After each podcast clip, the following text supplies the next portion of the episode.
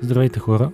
Новата година е вече тук и от цели няколко дни всеки се справя с нея както намери за добре. А пък сега е време за първи епизод за 2022. А сантименталното в днешния ден е, че точно днешния ден, преди точно една година, пуснах първия епизод на подкаста в а, интернет пространството, след така доста умуване дали въобще трябва да го правя. Е, ето че 12 месеца и 25 епизода по-късно, защото продължава. В днешния юбилейен епизод пък ще обърна внимание на Don't Look Up, един филм, който имаше доста висока заявка. Най-вече поради две причини. Първата е, че е сред високобюджетните продукции на Netflix, а втората, че в главните роли влизат Леонардо Ди Каприо и Дженифър Лоранс, две доста известни имена. В поддържащите роли пък а, личат имената на Мерил Стрип, Джона Хил, Кейт Бланшет и Тимати Шаламе, което няма как да не предизвика интерес когото и да било. Ще се опитам да не влизам в кой знае какви подробности, за да не издавам основни сюжетни линии и развръзки, но имайте предвид, че все пак може и да поиздам нещо, така че ако още не сте гледали филма, си запушете ушите и си пуснете епизода, когато го изгледат. Актьорският състав е ясен какво може. Той затова и първоначално ти привлича вниманието. Това са актьори с дълъг стаж в Холивуд и абсолютно безспорни качества.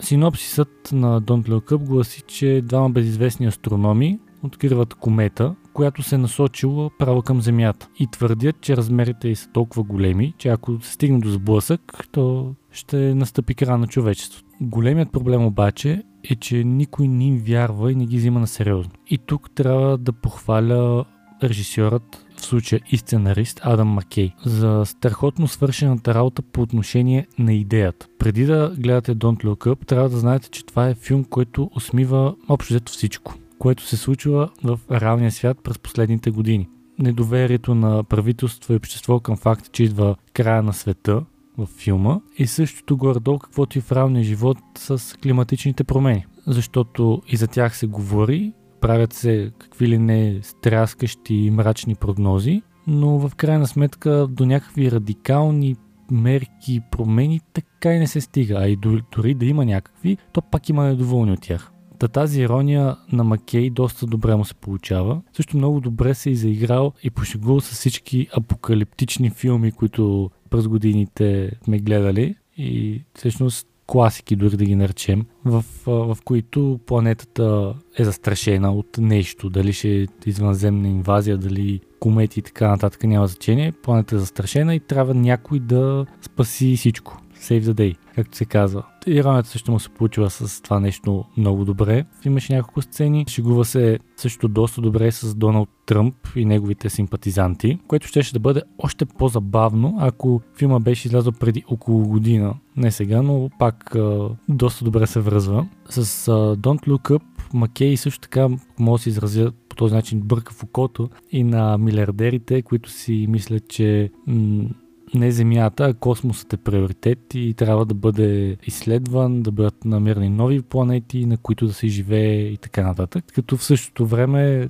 нали, така широко разпространената теория е, че трябва да обърнем внимание първо на това как да спасим Земята от всичко случващо се тук и след това да откриваме какво има на Марс, може ли се живее на Марс и така нататък, например. Като във филма по същия начин, само че доста по-засилено, иронично разбира се е направено, но доста добре бих казал. Гаври се също така и с известните личности, техните, така, дори не пресилено да го кажа, измислени драми и също така нещо, което много ми допадна, е не само с измислените драми на известните, но и с това как милиони хора по света в социалните мрежи правят трендове от това нещо с хаштагове и таки, всякакви такива простоти и буквално се вълнуват за някакви неща, които нямат смисъл на фона на, в случая във филма, на фона на това, че идва комета, която ще разруши земята. Обаче тях им е по-интересно на хората, кой на кой е предобложил брак, кой с кой скъсал и така нататък. Нещо, което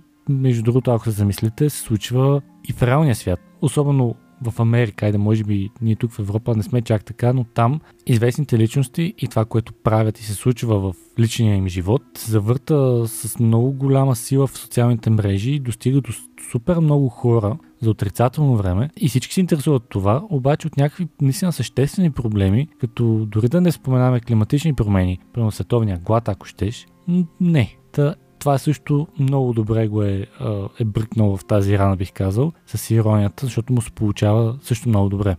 Другият голям позитив на Don't Look Up определено е Леонардо Ди Каприо. Просто това е, гледаш го и както почти всеки път се чуеш как този актьор има само един Оскар. Разбира се, ако Оскарите все още са някакво мерило за това кой колко добре се представя, защото през последните години знаем, че не е точно така. Позакубих от блясъка си, но все пак. За мен Ди Каприо в ролята си феноменално, наистина много добре. Също така много добро впечатление направи и Кейт Бланшет, която буквално краде всяка сцена, в която участва. Присъствието на Тимати Шаламе поне ми се струва прекалено малко и така пробягано по тъче бих казал, че да си извадя някакви изводи за играта му.